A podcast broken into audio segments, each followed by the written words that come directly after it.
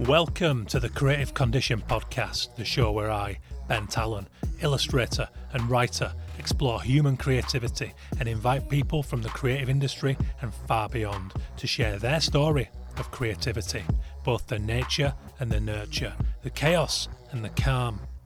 Creativity is a fundamental pillar of human happiness, a vital ingredient in the solutions to all of our problems, but so often misunderstood. Little by little, I'm building an archive of valuable stories, experiences, and tips to help you maximise yours.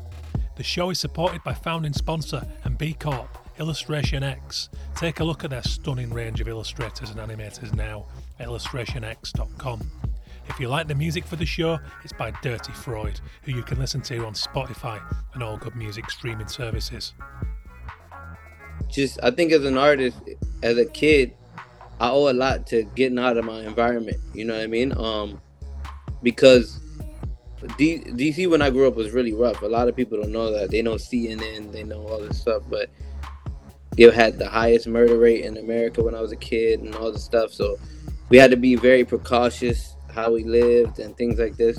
So when I'm in places like New Mexico, where you're worried about bears getting in your trash or scorpions in your shoes, I'm cool with that, you know what I mean? And it just freed up my mind to think about art more. Today I'm joined by Chris Pyrate. Chris is a Washington DC based artist.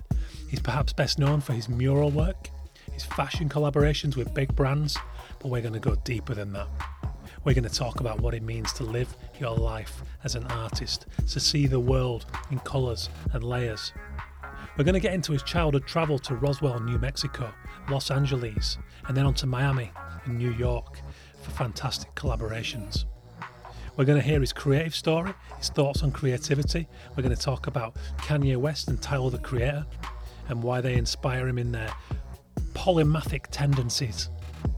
We're going to get into every aspect of Chris's creativity. It's a striking conversation, touching and moving at times, and a great example of what it means to be proud of where you're from and want to change it for the better. Hello and welcome to the show. How are you doing, guys? My name is Ben Tallon. I'm your host. This is the Creative Condition Podcast. I hope you're feeling well. I hope your world is spinning smoothly. Big conversation coming up today. Chris Pyrate.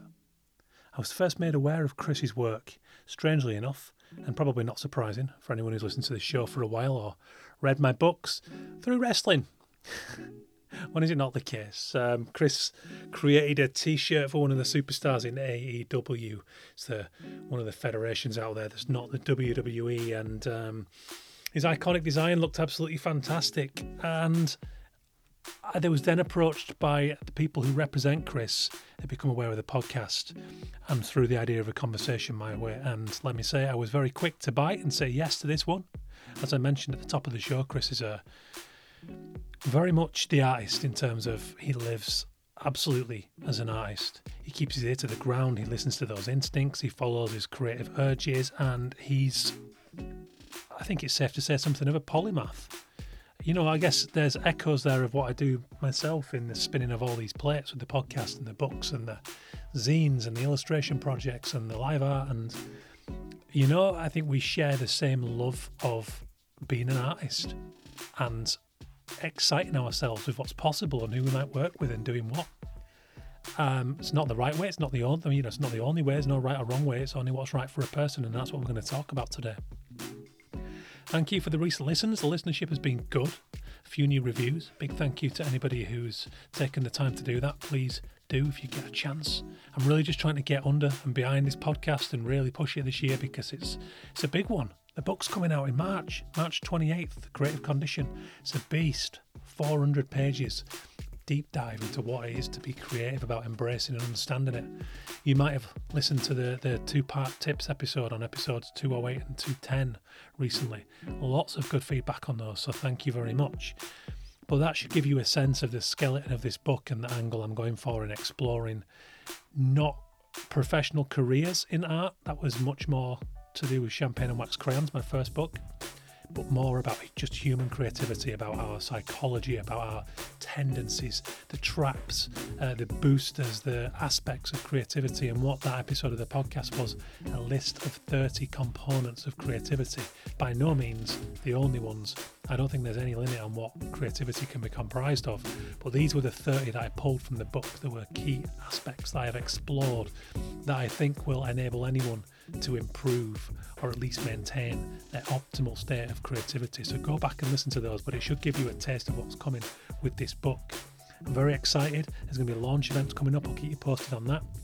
Kickstarter backers, thank you once again. You do get regular updates. I'm about due to get one out there to you all, but it's coming along all right. We're in the last proof read, which is taking just a shade longer than I first thought, so it might tip us into the first week of March when you get your copy rather than the back end of February. But I remain optimistic that the original date is doable, but we'll just see, because it all depends on the printers and all these other variables. So enough about the book.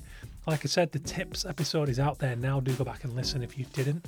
And sandwiched nicely in between it is the absolutely inspiring Sarah Boris. I hope you enjoyed that one, and if you haven't listened to it, please do go on that, get on that. It's one for our times. A lot of great activism work from Sarah. So big thank you to the founding sponsor of the show as ever, Illustration X. They've been there now since the advent of this show back in 2016, off the back of that book, Champagne and Wax Crayons. They're awesome. They represent over 200 global artists, illustrators, muralists, animators, you name it. Go and check out their global range of portfolios now, illustrationx.com. You can also hit them up on social. I don't have a lot else to say. It's been a hectic time. It's been a busy start to January, and I'm still just a little bit behind on everything with the book and the podcast, so I'm kind of scrambling, but I did manage to sandwich this hugely inspiring conversation with Chris Pyrate in there. So I hope you guys are going to enjoy this one. He's a really inspiring character with an amazing story coming out of Washington DC. I love these ones when I get to chat to somebody from a totally different culture. It's a big part of the reason why I do this. So I hope to bring you a few more of those. Big guests coming up soon. Like I say, leave us a little review, please, and a rating and a subscription would be the holy trio there, triumvirate, if you could. Thank you so much, guys. Going to be announcing launch events for the book soon, and there's lots of new episodes to come. So here we go. Without further ado, chatting on a Thursday night with Chris Pyrate. Enjoy. Yeah, no doubt. When I was always an artistic kid, right? That was kind of like the first thing I was ever told that I was an artist. I was about 4 years old. I remember my cousin was 5, and my big cousin, I looked up to him. He would draw, you know what I mean? So I was like, yo, like that makes sense. Let me do that, you know what I mean? So I just copied off of him and challenged him, really. I wouldn't say copy, right? But challenged him, competed with him, right? Who could draw what? Yeah, man. He was 5, so I was 4, and you know, the art starts hitting the refrigerator doors. Your mom starts putting them up and stuff like that. You know what I mean? And yeah, my family just recognized early that I was an artist. So I was told that since I was probably about 4 or 5 years old. My mom was a school teacher, so she would bring home like Xerox boxes of paper and for me to draw, and I would just pull it out like an assembly line of it, you know what I mean? And I wouldn't rip it apart. I would just draw, move to the next, draw, move to the next. And I always drew with an ink pen. I didn't draw with pencil. So my mom and my sister, they used to get frustrated with me. They're like, I would put the first line down and throw it away, and get that's why it was good that they were, all the papers were like stuck together, right? Because I would just keep going. So they were like always wonder like and ask me like, why do you throw so much stuff away? You didn't even start this one. I'm like, it's already messed up. You know what I mean? And I think now as an adult, I realize that came from drawing with ink pen. Is that if once you get to the wrong mark, it's over. You know what I mean? Yeah. So I started off with pen. I didn't learn how to draw with pencil till I got to art school. So yeah, I used to play video games, was inspired by that stuff. My cousin always fed me comic books and music. So I owe my cousin a lot for a lot of the influences. But I was big on a lot of Japanese stuff early because he was ordering that stuff. Japanese video games, we had to have a special chip on your PlayStation to play them.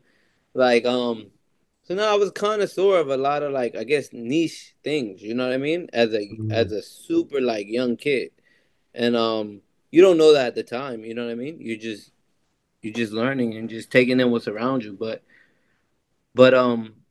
yeah, you know, like, I was just always an artist. That's the first nickname, I guess you could say, I had was that, oh, you know, Chris is an artist. You know what I mean? I grew up and I traveled a little bit. I'm from DC, right? But I traveled to New Mexico. We stayed in New Mexico for a little while. So I started seeing different things that kind of widened my scope to realize, like, New Mexico is completely different from Washington, DC, right? You know what I mean? In every single way, you know what I mean? But more of the artist visually is different. It's deserts. You see mountains all around you nonstop. You can't go anywhere without seeing a backdrop. DC's not like that. It's open air. You know what I mean?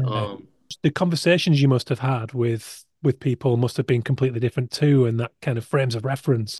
Yeah. I mean, it was about I remember one of the things I remember from New Mexico that was just like a shocker was like, my grandmother, because we stayed with my grandmother when I was out there on my father's side. So when we were out there, my grandmother would say, or her friends in Albuquerque, I was in Roswell, which is where the alien, that's where they make all the alien shows about. I happen to be there, right?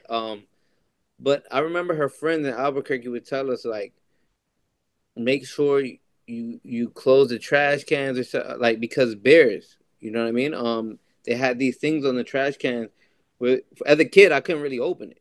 I wasn't strong enough. They had like these contraptions that weigh the lid of the trash can down so a bear can't open it, right? So I remember stuff like that. Like, I never saw a bear, but you don't have to. I never have to think about that in DC. So it's like something like that. It's just like starts to frame your world a little different. Like, whoa. When I'm home in DC, I can just take the trash out. When I'm here, I got to consider bear trap mechanisms. Am I even strong enough to open this lid? You know what I mean? And it's just shows you how different things are. And I think as an artist, those are the things I remember. You know what I mean? Yeah, do you know what? You're reminding me now. So my granddad, he's not with us anymore, but he fought in the Second World War, and he was stationed in North Africa and Italy. And I always remember, and this your bear story just conjured this memory. I remember he would always say, when I was putting my shoes on, he would always get me to tip the shoe upside down because he had to do that with his boots for scorpions when he was in the desert. Again, frame of reference just completely blew my mind as a kid, you know? And it's like, I was never going to see a scorpion in Yorkshire in England, but you know, it changes the way you look at the world, doesn't it? Crazy. That was another thing. You just jogged the memory. That was a thing in New Mexico. It's tipping your shoe over for scorpions. You know what I mean? Yeah. So it's just, you know, I come from the city, bro. You know what I mean? I'm from a city. So I was still impressionable. This is like 11, 12 maybe, you know what I mean? And I moved back to DC. Of course, I always end up moving back to DC, right? But yeah, and then in high school for a while, unfortunately, because I'm an artist, I'm naturally rebellious, I guess. So I had to leave the private school I was at, right? And as part of the experience, I chose, right, the route of going to live with my dad's side of the family instead of dealing with the circumstances of that. And I was in California, Los Angeles, right? So, again, completely different from where I'm from. You know what I mean? The other side of the country, style, everything different, culture different, everything was different. And I eventually came back to D.C., but that was just a period of time of, like, kind of like exile, man. I had to leave D.C., right? So I went to stay with my dad, and it changed my life again. You know what I mean? In a good way. Just, I think as an artist, as a kid, I owe a lot to getting out of my environment. You know what I mean? Because DC when I grew up was really rough. A lot of people don't know that. They know CNN, they know all this stuff, but they had the highest murder rate in America when I was a kid and all this stuff. So we had to be very precautious how we lived and things like this. So when I'm in places like New Mexico, where you're worried about bears getting in your trash or scorpions in your shoes, I'm cool with that. You know what I mean? And it just freed up my mind to think about art more rather than neighborhood stuff and big city drama. And, you know what I mean? You gotta keep your head on a swivel, and especially when, in that time, you know what I mean? DC was like, I guess how people like look at it like in New York, you know? A lot going on, a lot happening. You had to keep your head on your swivel. So I was always an artist, but I didn't always have the benefit of focusing on, you know? Yeah.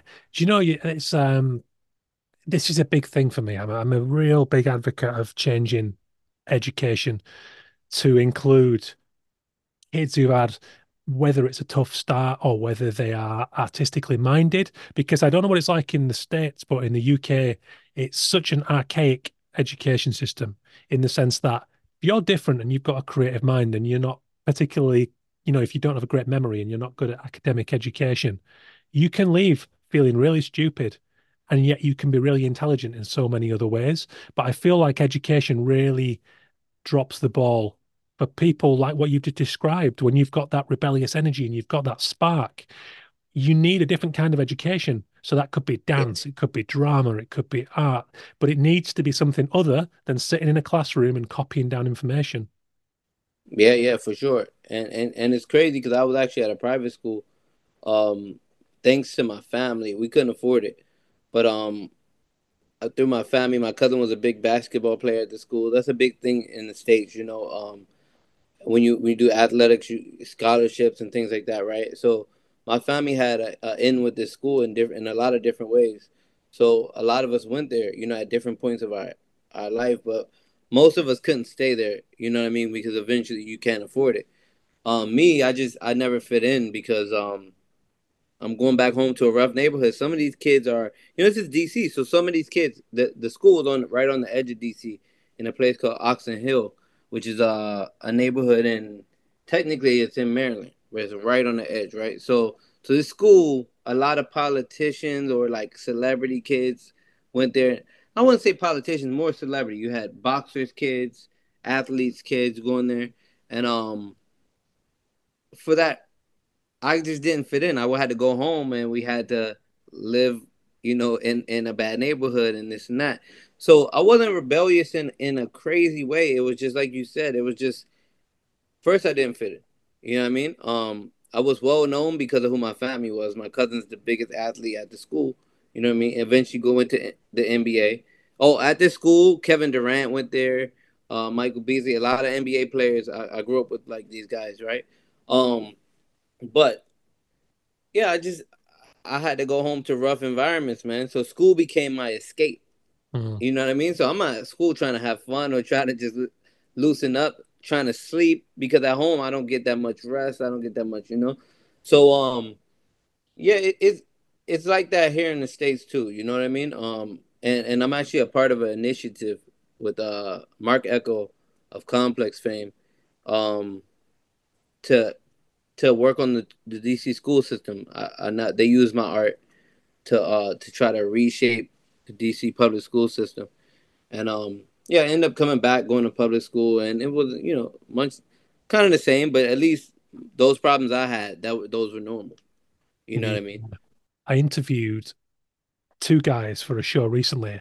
There's a project here in the UK called Bike Storms, and it was started by a guy called Mac Ferrari, and he wanted to start this project because he'd been caught up in gang violence and he lost a lot of friends to murder, and he wanted to make sure that the next generation of young people didn't go down that same path. And his thing was the bike. So he used to ride motorbikes on a dirt track. And he saw these kids who would hang out at the bike track on their push bikes. And his thing was, if he could harness that energy and bring that community together, then he could start something beautiful that would give just some place to belong and purpose for the kids. And It's it blew up, and there's about 3,000 kids now right across London, and it's got, the police come out with the kids, and they make sure it's all done safely. But it's just such a great release of energy. I took my my 3-year-old twins down there recently just because I wanted them to feel that energy. Yeah, sick. But Mac did this documentary film where he took 8 kids to the very top of Scotland. And most of these kids, it was the first time they'd ever left their estate in London. And, we're talking 16, 17-year-old guys. And, some of them were crying because they'd seen something that was completely different, completely new. And his whole reason for doing this was to let them go back to their estate and spread the word of what they'd seen and what was out there. And it sounds to me like your travel experiences does that, ticks that same box for you. It shows you something different. It gives you new frames of reference and shows you a different way, I guess, to the dark stuff that you just talked about. Yeah. And I like when I end up coming back home, everybody would call me, "Oh, you're different. You dress different." You know what I mean? They used to call me Cali. I wore a lot of skate brands and stuff like that when I came back, and surf brands. And what I realized eventually is like, I didn't grow up like a lot of. I didn't grow up like a lot. I didn't grow up ending up like a lot of guys from where I'm from, right? And what I realized as I got, as I do more work in the community now, and I see people, you know what I mean, who were who I was, you know what I mean, when I was their age, and I see the look in the eyes, I see where they're at, I see. DC's a very mental place, right? We think a lot, right? We're very in our head. Not a very vocal city. It's political. You know what I mean? It's a very political city, right? So, people think before they talk and things like this. So me growing up in those neighborhoods, I can tell, the look on somebody's face when they're seeing me paint a basketball court, you know what I mean? In the neighborhood, and, I look like I'm from DC. Like, they're like, yo, how? I can tell. They're just like, yo, like, how this guy, how is he able to do this? Well, a lot of these people, are just concerned with the day-to-day survival. You know what I mean? And so what I realized is that, I'm no different. I just got to see things early. You know what I mean? I got to see a lot early. You know what I mean? Because I still relate. You know what I mean? Like 1,000%. But it's just one thing I knew is that, every time I came back home, I knew that wasn't everything. You know what I mean? And I think that was big. You know what I mean? Just knowing like, yo, like if I don't like something here, I don't have to deal with it. There's other places that exist. Yeah, you may not have all the conveniences of a big city when you go to a place like New Mexico, but I may not have what I'm trying to leave behind. You know what I mean? And so as I got older, I just always wanted to travel. I wanted to see more. And as an artist, I think that's super important. You know what I mean? Because as an artist, you're shaped by what you've seen and what you've experienced. You almost like, it's like learning your ABCs, those are the letters you're taught. Whatever you were introduced, if you were only taught up to letter D, then you can only spell words within, those first 4 or 5 letters. You know what I mean? So you got to see things to be able to expand your vocabulary, as an artist. And you got to experience things. And I just had an appetite for that. Just that those little conversations, like you said, like, oh, yo, like a scorpion, you got to tip your shoes over every time. When you have to accept that reality and you have to learn to do it every day, it does something to you. It's like, yo, you know what I mean? Like, yo, like, you don't even have to see the rest of New Mexico. You don't even have to see a scorpion. You don't have to ever see a scorpion for that to shape your vision of this place. Now I'm imagining, when you pick up the shoe as a visual person, you imagine a scorpion coming out, whether it comes out or not. You know what I mean? So Your mind starts to picture something it probably never would have had to picture, And that's imagination, isn't it? Once you've begun to plant the seeds with your early years of artistic expression, then all that other stuff is fertilizer for that imagination. And that's a beautiful thing. That's what I love about childhood. I was a big pro wrestling fan. Still am. You're still completely hooked to like WWE and all that. And I've done a lot of art projects for WWE. And but as a kid, oh wow, just those little sets of like The Undertaker when you just see the casket and, you know, that's all I needed. And then the rest of the day when I've got those action figures, my mind is just exploding. And I just adore that about childhood. And I think it's really sad that this society has a way of coaching that out of adults. I wish we could harness that more. I think that's what's beautiful about what you and I do, is that it's kind of our bread and butter to maintain that playfulness. Yeah, absolutely. That's cool, man. My same cousin that influenced me into getting into a lot of things I was influenced by, he ended up getting into wrestling, like somewhat professionally. Yeah. Wow. And, some of the guys I met through him end up there, like on AEW now. I had designed shirts for this guy Prince Nana. He's on AEW now. I had designed one of his shirts like way back, like through my cousin, you know, he got into it heavy. So yeah, you're right, man. And it's those things, right? Those things that, like, everybody knows wrestling's fake, but you accepted it and it didn't matter. And I think that's a unique aspect, right, in society that allows you to be okay with being imagining something, or, you know what I mean, suspending belief, right? But it is rare in culture and pop culture, right, that there are things that allow that childlike imagination. I don't even know if imagination is childlike. I think that's just what we know it to be childlike, because you're not allowed to have it beyond a child. You know what I mean? I think imagination is probably just imagination. You know, we call it childlike because that's our only reference. That's okay. A really good point. Yeah, and yeah, you're right. It's completely innate. It's a part of the human condition. Imagine people who invent stuff and things like this. Like, you have to have an imagination, you know? Like, I think imagination is underrated in society, for sure.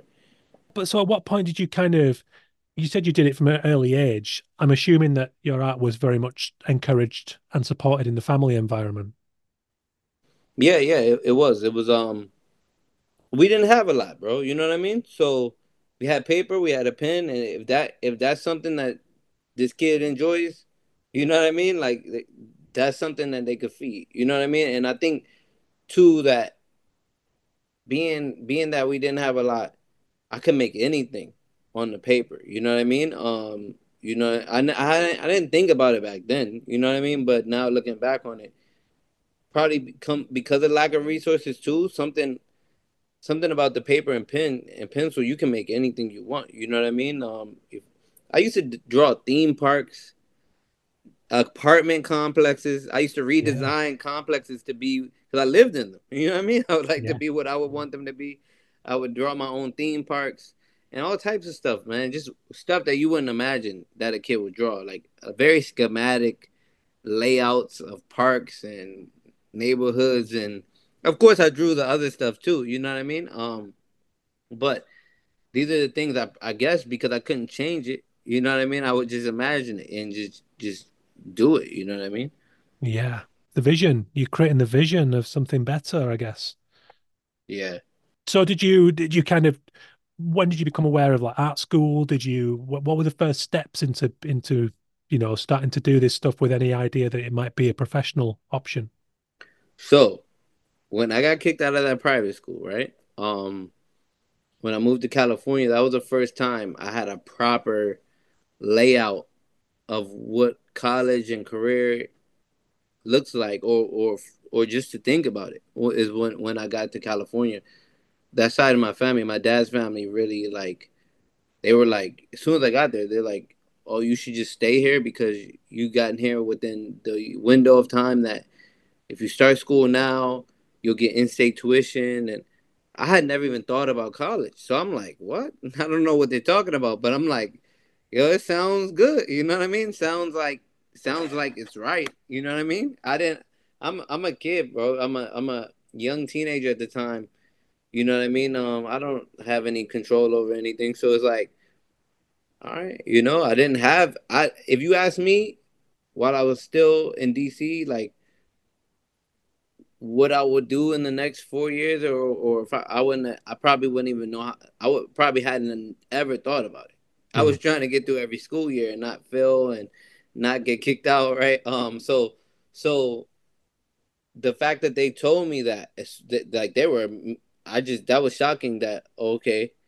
But something felt right about it. Like, okay, this sounds responsible, right? Like, we're thinking about the future, right? So,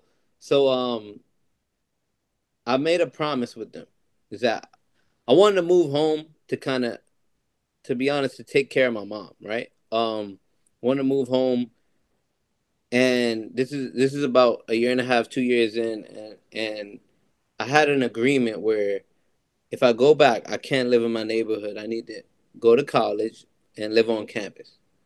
Because in their mind, they're like, yo, there's nothing wrong with you. You're a perfectly fine kid. Like, when I got out there, I just did what I was told, you know, water the grass, right? Stuff like that. That's it, you know? So they were just shocked that, yo, how did this guy get kicked out of school? What, you know what I mean? What's going on? So they're like, it must be something else outside of him. So they're like, yo, you can't live in your neighborhood. Like, I probably had a year left, so they're like, or a year and a half left, and they're like, you gotta go to college and you gotta live on campus if you move back. So, all right, I go back home, but I'm a man of my word, so I'm just like, I don't know what I would go to school for, you know. So the time's ticking, and I'm just like, I'll go to art. I'll go to school for art because I know I can do that. Like, I wasn't going for a career. I was going to make good on a promise. You know what I mean? And so I had never really thought about art as a career, you know, because to me, growing up, when you're taught that early that you're an artist, there's no dollar amount attached to it. There's no career attached to it. So I looked at it more as just a type of person. You know what I mean? Just an artist is a certain type of person. So I didn't. And I think a lot of people, at least here in the States, man, a lot of people get hung up on that term artist as some type of qualification. You know what I mean? And I think they're looking at it wrong. I think, like, artist is just a type of person. Most likely, if you want to be an artist, you are probably already are. You know what I mean?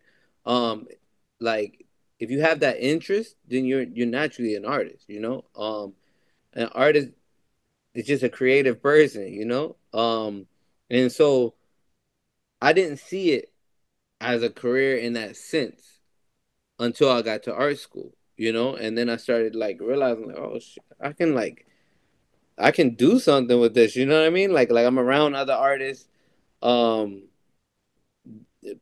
people are kind of shocked at my work, you know? Some people that I'm like, I'm in a place where I can look up to artists, you know what I mean? For the first time, like, I'm around all artists, you know, with critiquing work, and I'm just like, wow, you know what I mean? And so I started to unlock probably, like, a lot of the potential I had, you know, like, I was always the artist, you know what I mean?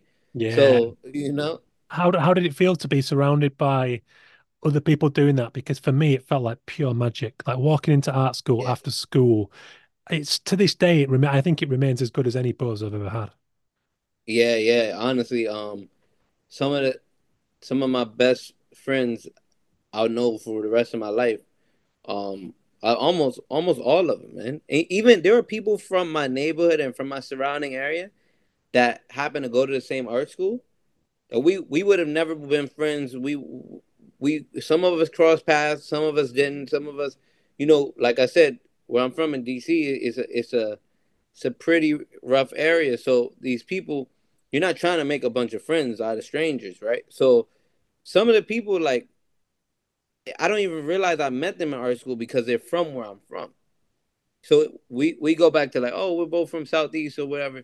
I'm like, oh, shit, I met him in art school, though. You know what I mean? Like, which is, it's crazy because now I think about it, even my neighborhood bonds are really from art school.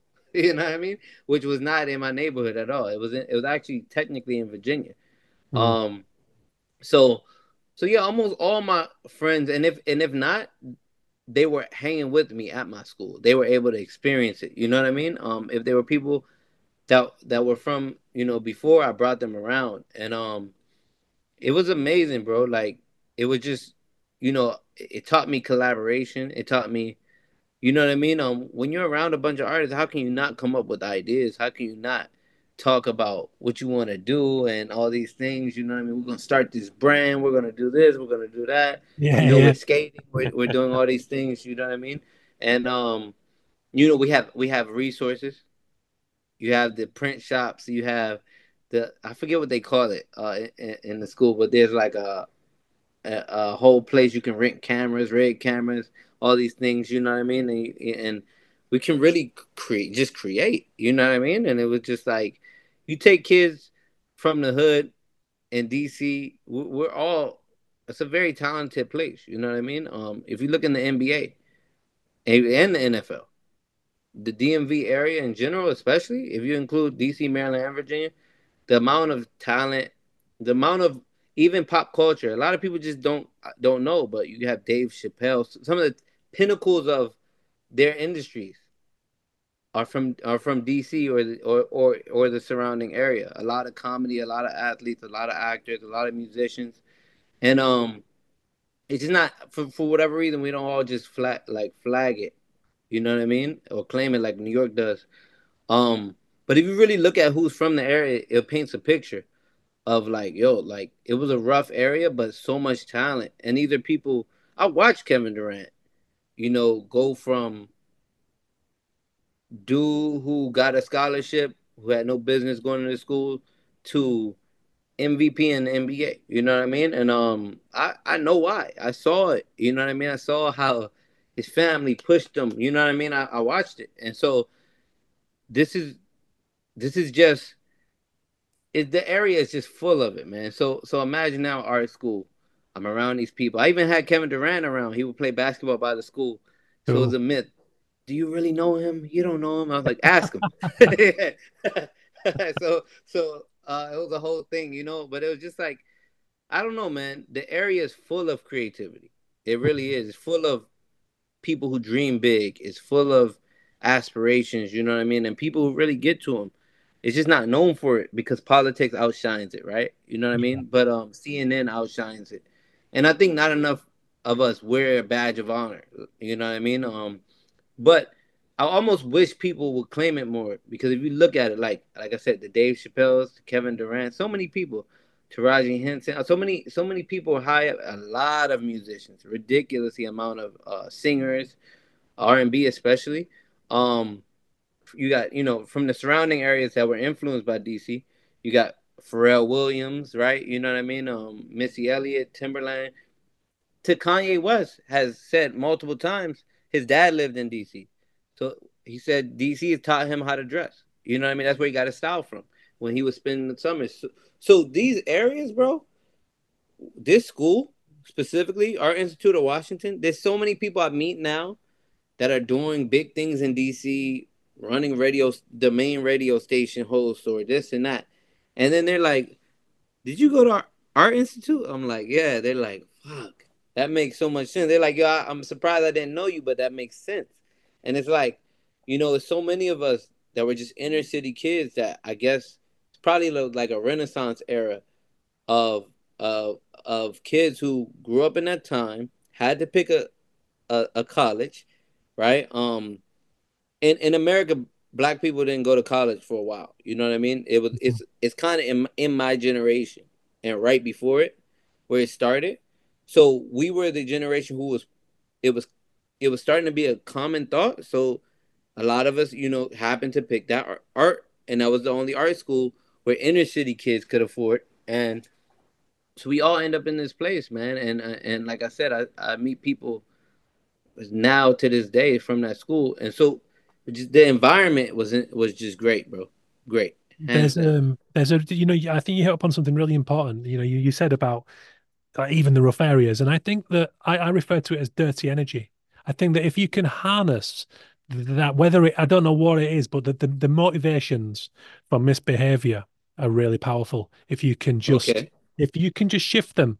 You know what I mean? It's like I when I look at my kids, on my good days when I'm not too tired, I try to look at it and think, okay, let's get rid of the word naughty and let's replace it with a motivating factor that becomes a brief for me as a parent. So so my kid's not being naughty, he's being frustrated. How do I resolve that frustration? He's telling me something. He's giving me a brief as a parent. Yeah. And I think it's the same with adults and young adults. If somebody's getting into crime or if somebody's, whatever the thing is that they're doing that's considered bad, If you can teach, if you can give that person a skill set and teach them how to self-express and teach them to see their world a little different, that kind of energy is rocket fuel. Do you know what I mean? And somebody said to me, I've got friends who are youth workers, and they say, look, those kids who are dealing, they're entrepreneurs. It's just that in this society, that's bad. Wow. But if you can shift that skill set and that mind to something like art, whatever the thing is, science, it doesn't matter. If you can just show them a different way, then they're going to be mad talented people. Wow. Yeah, no, I agree with that 100%, bro. I mean, like, when you make me think about it, I never thought about that. To commit crime or do wrong, you have to be kind of brave. Yeah. You know what I mean? Like, and you got to be okay with the consequences, right? So that means you're a risk taker. You know what I mean? And it that same risk taking is common in artists. You know what I mean? You got to be brave to try to go out here and create a career for yourself, or even even just as small as putting your art out there for people to judge and critique. You know what I mean? So I agree that was a good quote. I like that. Yeah, and just the stories you can tell. You know, the people you've seen and the kind of adversity that you've had to overcome, that gives you strength in your life. You know, there's that whole thing about a lot of people who are really successful in business, there's a high percentage of dyslexia or neurodiversity, because that means they've had to work that little bit harder in their early lives than other people have who've maybe had privilege or comfort. And again, you put that in the right environment and you got work ethic, you got drive, you got passion. So I think you have to, I just really wish we could look at things in a different way, because in both our countries, I think a lot more money is put into like prisons and punishment than it is education. And I think it's kind of tragic, really, Yeah. I agree 100%, man. 100%. Yeah. And where I'm from, man, that's a commonality. You know what I mean? To end up there. So, you're 1,000% right. And that's what I say, like, I could have been any one of these people, man.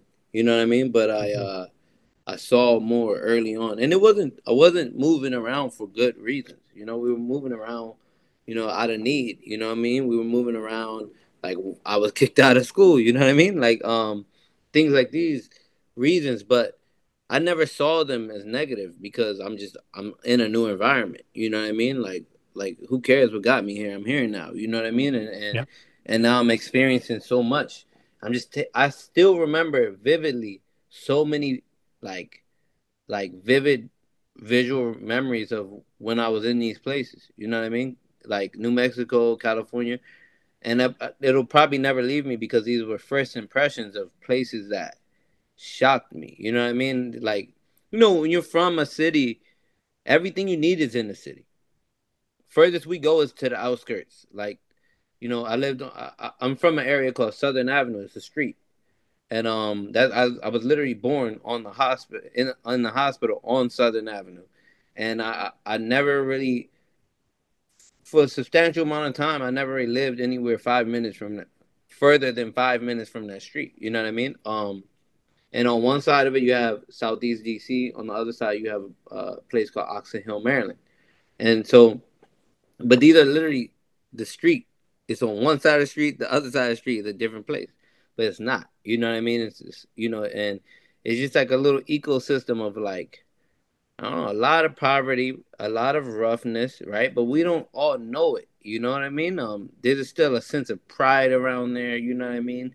People dress, they express themselves through how they dress. It's a very outwardly creative place, But when I'm growing up, I only go on this side or this side, you know what I mean? I don't even go downtown D.C. a lot, you know what I mean? I learned a lot of places in D.C. when I got a car, and D.C.'s only a 10 by 10 mile city. Mm. So to only be in a certain section for a while, it shows you how small your world can be, but it's a city, so you don't have to go anywhere. Everything you need is there. So, it paints a vision of the whole world for you. You know what I mean? Unfairly. Even when you see stuff on TV, I didn't consider it that was actually real. I didn't consider I can go to the desert. I don't think about that. You know what I mean? But when you actually live in the desert and every day get in the car, you drive because you have to. Mm-hmm. In Roswell, you can't get everything. You have to go to Albuquerque. So it was like, yo, you get in a car and you driving, and like it's those long roads you see on those TV shows or movies in the desert, long road where it looks hazy, right? There's like a mirage at the end of it, right? Yeah. I saw that in real life. Buffaloes on the side of the street, you know, like yeah. I'll never forget these things because it was a first impression of like, yo, I'm really here and I'm really far away from where I'm from. You know what I mean? Like, yeah. I can't just cut the TV off and go back to reality. Yeah, and the senses are so much richer when it's the first time and you're young and you're learning the world. That's amazing. Yeah. Did so you know you do a lot of murals, which are incredible, by the way. I love them. Does that kind of public front-facing artwork, does that enable you to kind of connect with people, with local people, with people in the area? Is that a good? Is there a good social aspect to it? Yeah, man. Yeah, actually, I've met some people I know to this day just from doing murals in certain neighborhoods in like New York City, stuff like that. I try to nowadays I don't get to meet as many people because it's more of a spectator thing, but more so when I was like super unknown, you know what I mean? Like people were just like, you know, coming up like, oh, what is this? Like, and like, who are you? And like, what is this about to be? And then they see you every day. And then every day it comes further along. So you have a conversation piece for everybody who walks past you. And in a city like New York, I did one by a train station in Brooklyn. So every day I'm seeing at this time, these people go to work on the train. At this time, they come back home, right? So there were people like who would come smoke a joint with me when they get off work, right? Yeah. Like it was like a ritual, you know what I mean?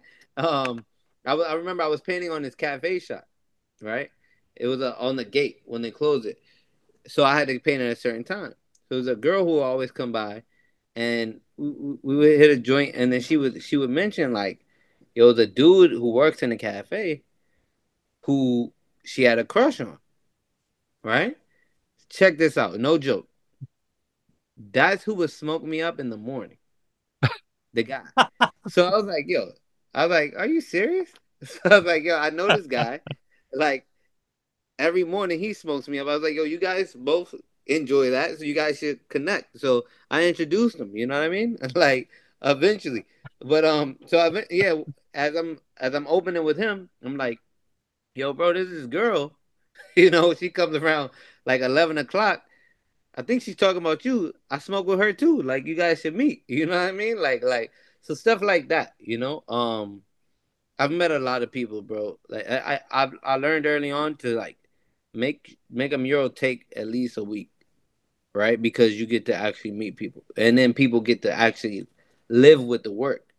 Mm. People also kind of take pride in it when they got to see it happen, and you leave and it's in their neighborhood, you know what I mean? So they're like, yo, I saw that. That's my mural, you know what I mean? Like, that's my thing, you know what I mean? Like, I know the guy who did it. I got to see it happen. And there's a sense of pride, you know what I mean, in the community when that happens. So I learned take a long time, you know what I mean? Try to take, because I'm the type of person, I'm like a phantom. I'll just do it at night. And I like to shock people, and it'll just be a new mural the next morning, you know? Yeah. That's what I prefer, but I learned, nah, man, that takes some of the joy out of it, you know? Yeah. There's one you did that was I found really powerful, and it was the Stand With Junior mural. Oh yeah. And you know, I'm a big, when I was studying illustration, I hadn't arrived at a point where I had connected with the things in my life so much. You know, I knew I could be good at this. I was developing, but I hadn't found my passion just yet. And the thing that activated my passion was graphic activism, because suddenly I found all these people. It started with Banksy, and then I found all these other people who were saying something with their work, who were expressing something personal. They were fighting for a cause. And that, to me, was just incredibly powerful. And that gave me some direction, because I wanted to do something that made a difference somewhere. So pieces like that always speak to my heart, So if you could tell us about that piece of work and just some thoughts on the kind of, the power of art in social situations like that. Yeah, I mean, that piece was unique because it wasn't planned, of course, right? The circumstances were pretty shocking, right? I happened to be in New York finishing another piece. I think I did the Marge Simpson one.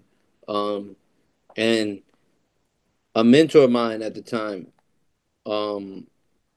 he says, like, yo, I have this piece I think you should consider doing. And, like, sits me down and he's like, it's not what you think. You know what I mean? This isn't about money. And I heard about, of course, I was actually in New York when the kid was, tragically murdered, and I happened to be staying in the area because that's where my mentor was. So yeah, he when he sat me down, he brought it up. I'm like, yo, there's no way I can say no. Like I think he didn't know how if I had heard about it, how if I cared about it, and immediately when he brought it up, I'm like, bro, are you serious? Like, I didn't know I could help with something like this. You know what I mean? I had only heard about, what happened to him. So it ended up being a very, very deep experience, man. I got to know all of his friends that he grew up with, still know them, right? This is a mural that took me about 2 weeks, right? A week and a half, 2 weeks. So, and while I was there, I stayed in the neighborhood, like right where he lived, in the like blocks away, So, I got to meet his family, and his friends actually helped paint the mural. I had a thing where all their fingerprints are on the mural, as like the candle lights, like they did orange fingerprints as the candle lights, and no man, it's something where like I try to, hopefully, I inspired those dudes. They're adults now. You know what I mean? They were still kids. They were going through something rough. You know what I mean? But something, it sucks, right? It was rough, but they were also too used to it. It also wasn't. They were also still living life because they were used to stuff like that, right? Really sad. And I grew up in that reality too. So it kind of like it's rough to see that when what I mean. As an adult, because I experienced that. I experienced,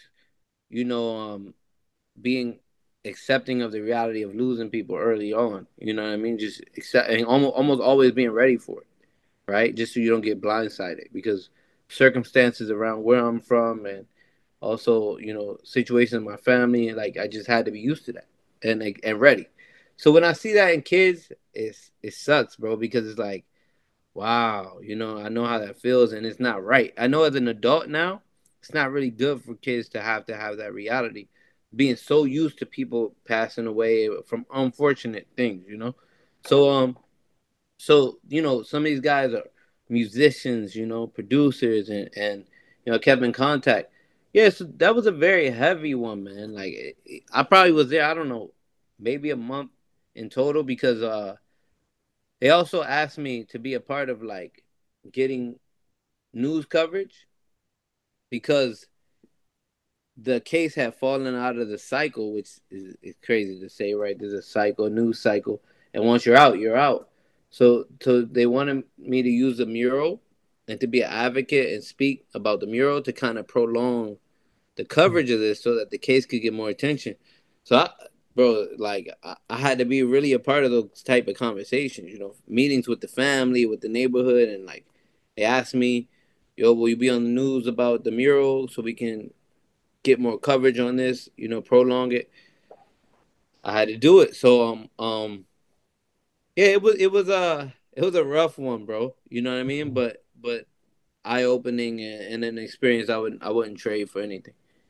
Yeah. And just, I think the thing is, art is healing, and it doesn't have to be the sharp end like that. It can be different. It can be anything. What I love about specifically emotional creativity. So this is something that came on my radar recently, is intellectual creativity. So that might be a brief for a brand or a client where you're ticking some boxes, and it can be really creative, of course, but that's kind of intellectual creativity because you're going through a process. But then there's emotional creativity, which is the stuff that we just want to say about the world or our lives or our experiences. Do you find within your work, do you maintain a lot of space to express yourself purely? Probably not enough, man. The flowers actually come from the first time I ever did that, right? That's where the flowers come from. It comes from a painting that had the flowers, the dragon, the red ape, a lot of stuff that repeats in my work, koi fish. So now you see a lot of that being echoed in a lot of my work. So it's probably been a while since I just, did something. I guess that's more abstract, I would say, too, right? Most likely it comes out more abstract because it's less deliberate, right? Yeah. So I'm more of a illustrative, very like descriptive type of person. So usually I don't express in that way. You know what I mean? But I have found almost like a therapeutic thing when I paint the flowers, right? Because the flowers are never the same. They're never planned out. It's a freestyle, a lot of people don't know that it look the same. It looks like it is a pattern, but the pattern changes too. It's just very consistent. So while I'm painting the flowers specifically, right? It's almost like I tap out. You know what I mean? And some of my favorite times of kind of letting loose and getting like energy off me is when I'm painting a mural in a big space. I've been working with Sirius XM Radio for a while and painting their offices, and I paint them when everybody's gone.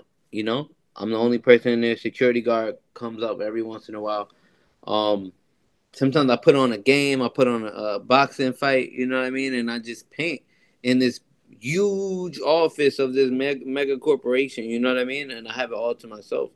And there's something about that for me that is therapy. So much so that I've invested in a warehouse, you know what I mean? Because I'm like, I think that's where it is for me, is painting in a huge empty space with nobody else there. I don't know what it is, bro, but that it really helps me. Not even creatively, probably like emotionally. It's kind of like when I think the most. I don't know. It's like the flowers are autopilot for me. So I'm not thinking about the flowers when I paint the flowers. You know what I mean? I'm thinking about probably like everything else that I've put on the back burner. So yeah. I think. That's when I've done it, but I don't control those situations, like if I get brought in to paint that type of piece. So now I've invested in a warehouse and I'm going to be painting. And I think like I said, the flowers were a breakthrough. Yeah. I was going through an artist block. I was going through a tragic situation. I had lost some people, and that's what just came out. You know what I mean? When I stopped being deliberate, and I'm just like, I need to get through this artist block. I just need to, let me just sit down, and that's what came out. So who knows, man? Maybe this happens again. You know what I mean? And that's all I can do is try to control the environment. You know what I mean? And put myself in the right space. Yeah, there's two things there that reminded me. There's a couple of quotes that I made notes. That's things that I heard you say in another interview that I found really powerful. And one of them, let me see, I got it here. So one of them, you said, "I don't know what I'm aiming for, but I'm doing it." And I just thought that was poetry. And that speaks to me in that because we never know, do we? I mean, okay, we get clients, we get our brand, we know how to point that forwards to get the next project so we can pay our bills. But really, yeah. But in terms of that life journey and growing as people and creative professionals, it's like that's why that spoke to me, because I'm the same. I didn't plan to write fiction. I didn't plan to do a podcast, but I think that's beautiful. And I know you referenced Kanye and Tyler the Creator as people who they're just creating a number of spaces. They're just creators. You can say, yeah, musician, artist, whatever. We can give these labels, but ultimately, it goes back to what you said about being a kid. You're just responding to the world around you, and then regurgitating that in some beautiful way. Exactly. Like and I'll go back to, cause bro, I love where I'm from, right? I love DC, and I'll go back to what Kanye said about DC, right? Influencing how he dressed and teaching him style, right? Nobody knows about him being in DC besides him. It's not like he was there for a substantial amount of time where people got to know him or anything like that. Those were just that, something about that memory he has, right? Of that's what triggered style to him. How he saw people dress in DC, which DC is a very eclectic style. We have very expressive styles of how we dress. A lot of the culture you see now in streetwear and stuff is, I promise you, it came from DC, a lot of it. Like New Balances were a very leisure shoe, you know, dad shoe. And that was our shoe. Like an Air Force One or like how New York is ever, that was our shoe, you know what I mean? In the hood, in the street, you know, so he saw that and that triggered him, you know what I mean? And he brings it up every time, you know what I mean? And only people in DC know what he's talking about. You know what I mean? Everybody else is probably like, what? Like, you know what I mean? DC, that's where you got your style. But like you said, like that memory he probably had, you know, of that. It's probably something that didn't leave him. And then when he got around fashion, yeah, he was doing music. When he got around fashion, he started to be able to explore that thought more. You know, like, I guess, you know, like, that's why he always brings it up. It's a memory that he has that it's almost like a bookmark. You know what I mean? Your mind puts it there. And then now, yeah, music got him to a place to where he can be around fashion. But once he got around it, triggered that bookmark. He flipped back to those pages and he's like, yo, let's start this. You know what I mean? And I relate to that a lot. I mean, I do fashion now, you know? And I just relate, like you said, the Tyler creators, these multi-hyphenates, you know what I mean? Really, they just creative people, bro. Like, you can't really box a creative in, you know what I mean? Somebody might be directing, and by the time they're like 80, 90, too old to direct, you know what I mean? They'll probably be painting, man. They won't stop creating, you know what I mean? If they're really an artist and a creative, they won't stop. I say that art is it's my best explanation for art, if you don't mind. Art is whatever medium you choose, right, to explain something that only lives in your head, but you're trying to explain it to someone here in reality, you know what I mean? And you can't show them. It doesn't exist yet, right?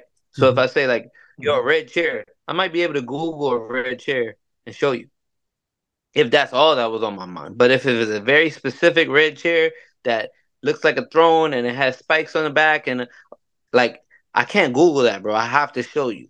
So if that is through poetry, if that is through music, if that is through paper and pen, if that is through sculpture, whatever means you find to explain what's in your head to someone, you know what I mean?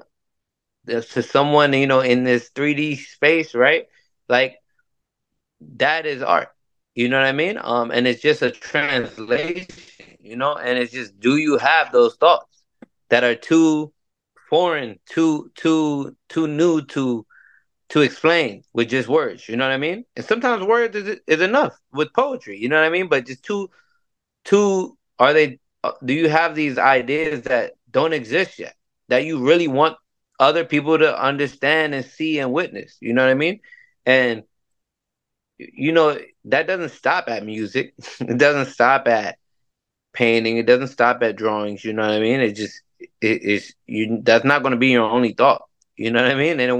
And once you prove yourself that you can do it, yo, damn, I really got them to see my vision, you know what I mean? Whether good or bad, they may not like your vision. That's not the point. You got them to see it, right? Yep. You saw people witness your vision, right?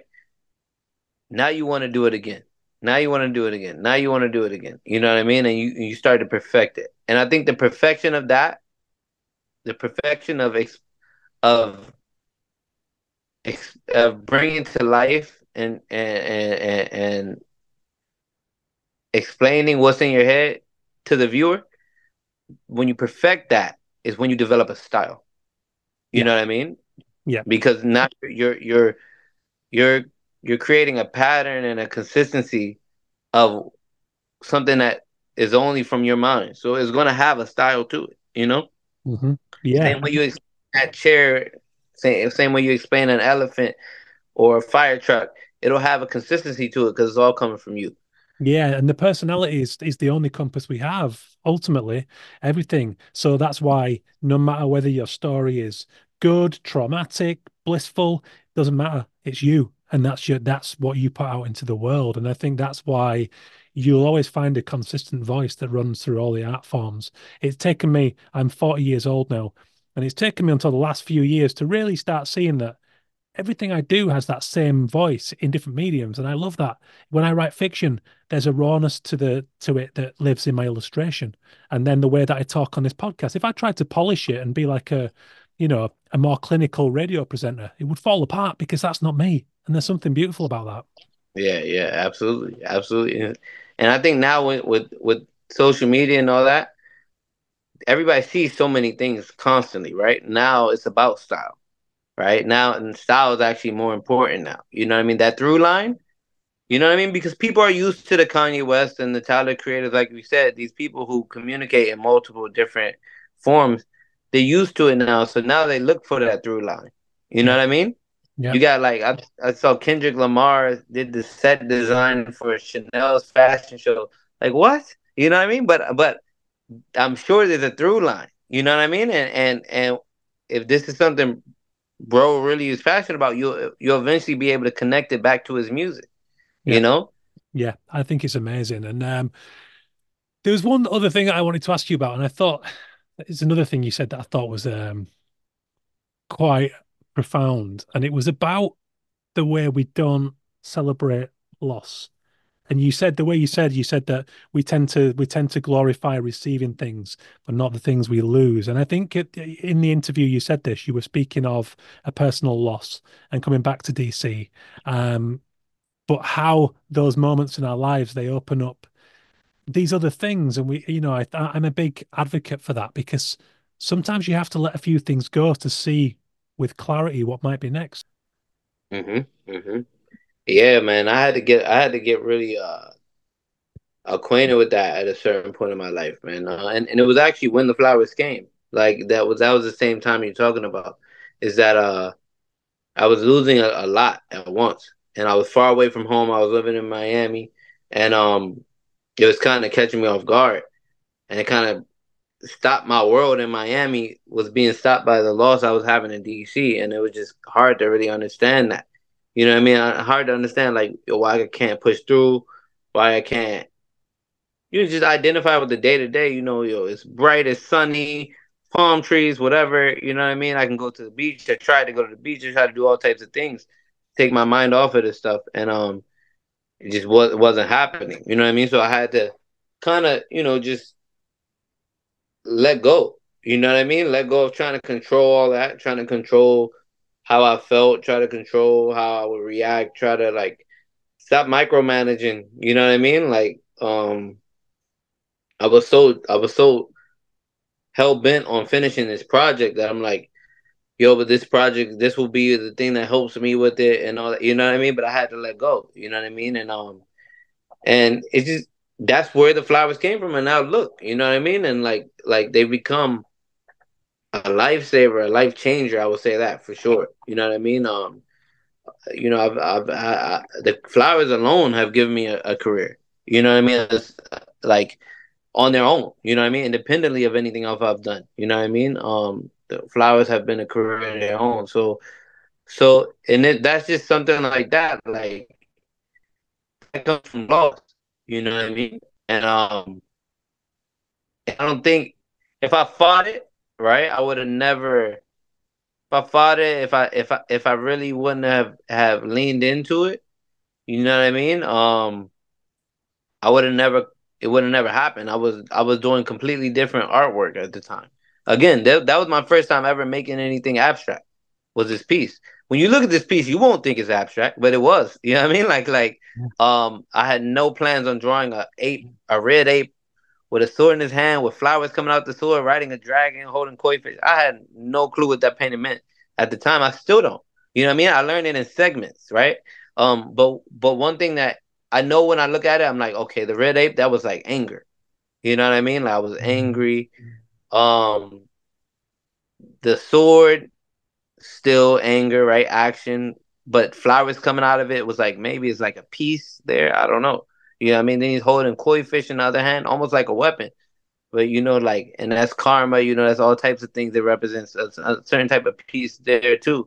And then he's riding a dragon, which I didn't know at the time that, you know, and I think Japanese mythology, the koi fish turns into the dragon.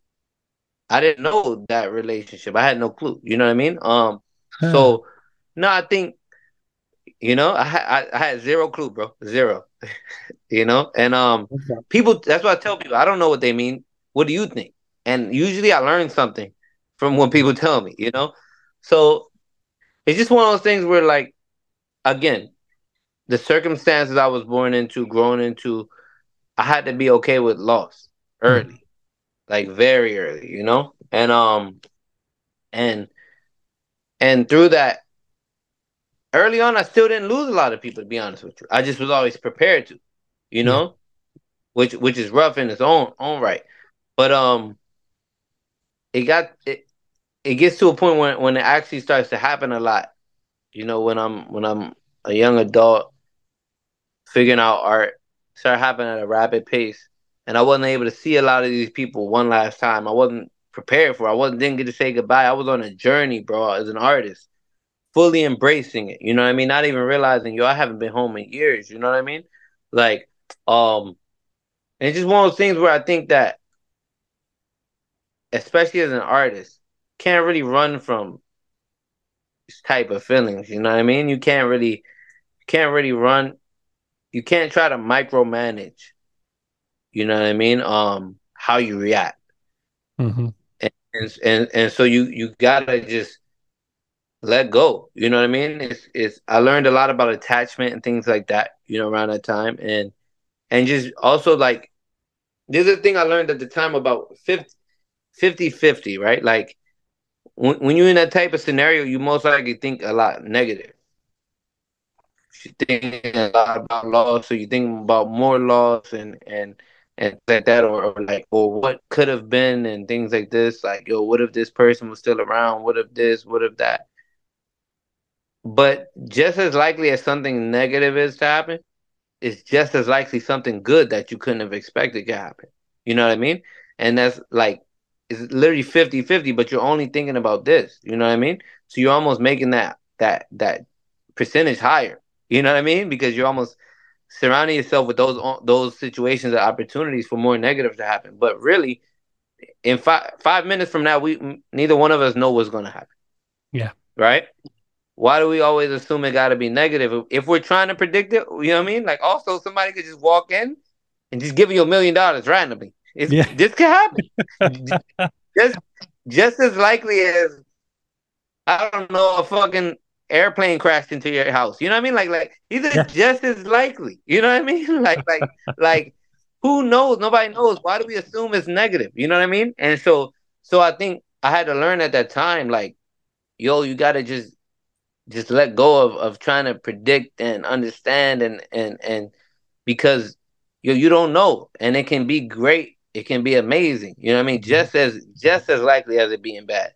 So there's no reason to focus on the sad, negative part of everything. You know what I mean? Or no. Sad is fine. But the fearful part is strange. Yeah, you know what I mean? Yeah. Like, yeah. The fearful part is strange because your fear is always about something that hasn't happened yet. Yeah. Sad is different. You can't be fearful of someone you already lost. That already happened. You can be sad. You know what I mean?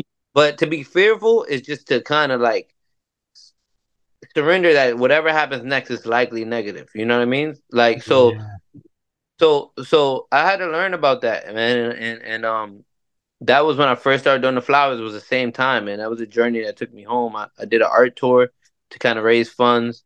There are art shows in North Carolina. And that's actually when I did the mural for Junior, was on that journey. Now I think about it. You know what I mean? Those flowers actually helped a lot of people in that situation. I forget that was the same time, but it was, because I had gone to North Carolina, then New York. I was working my way to get back to DC, and The New York stop ended up being a longer stop than expected because of that Junior mural. And yeah, it's just one of those things where I guess I didn't even realize this. I had gone through that loss, and then I helped other people go through the loss right after that with the mural. It helped a lot of people, you know what I mean? Yeah. Feel better. And just the friends getting to enjoy painting it. We're talking about we having fun, you know what I mean? For weeks, you know what I mean? And when I asked them, like, yo, can you put your fingerprint on it? The shock of, like, yo, they get to be a part of that. They didn't expect it. So, yeah, you know, I guess just you got to lean into life is going to take you where it's going to take you, man. Yeah. You know what I mean? That's the thing. Like, there's a documentary called Stutz on Netflix, and he's a psychotherapist. And one of the things that he says is that in life there are three constants: pain, uncertainty, and constant work. And you have to embrace and accept that, because if you don't, you're in for a rough ride, because they're there, they're happening, you know. Yeah. And but what I find really wonderful there about what you said about, particularly about the flowers as an icon, because to the naked eye, you know, that's a flower. So that's a drawing of a flower, a stylistic drawing. However, when you hear that life story, your life story, the circumstances, the lives around yours that have influenced those feelings, all of that is poured into those flowers. And I believe that comes out, back out of those flowers to the viewer. They might not know it. This might be on some spiritual, subconscious level, but I certainly believe that energy and all that life story resonates from those flowers. You know, and somebody else might contest that. They might argue it. They might see it different. But I feel that. I've seen it time and time again in people's artwork. And that's what sets it apart. No doubt. No, I've heard that. I've heard that when there was one mural I did of a dragon spitting flowers, and one guy said, he came and he said, "That's love," right? And this girl came one day and she said, "That's pain," right? And so one day they were around it at the same time, so I had them debate it.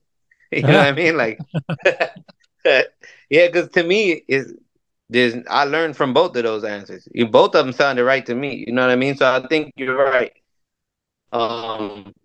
People, when she said it was pain, though, I was like, wow, like, what made you say that? Like, because it does come from that originally.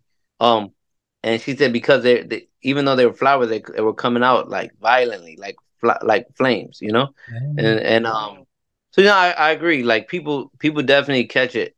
And I think it's where I'm at, too, at the time. I think maybe how I'm expressing them now, you may not see the pain, yeah. Because of I'm in a different place. You know what I mean? Like, and it's interesting like that.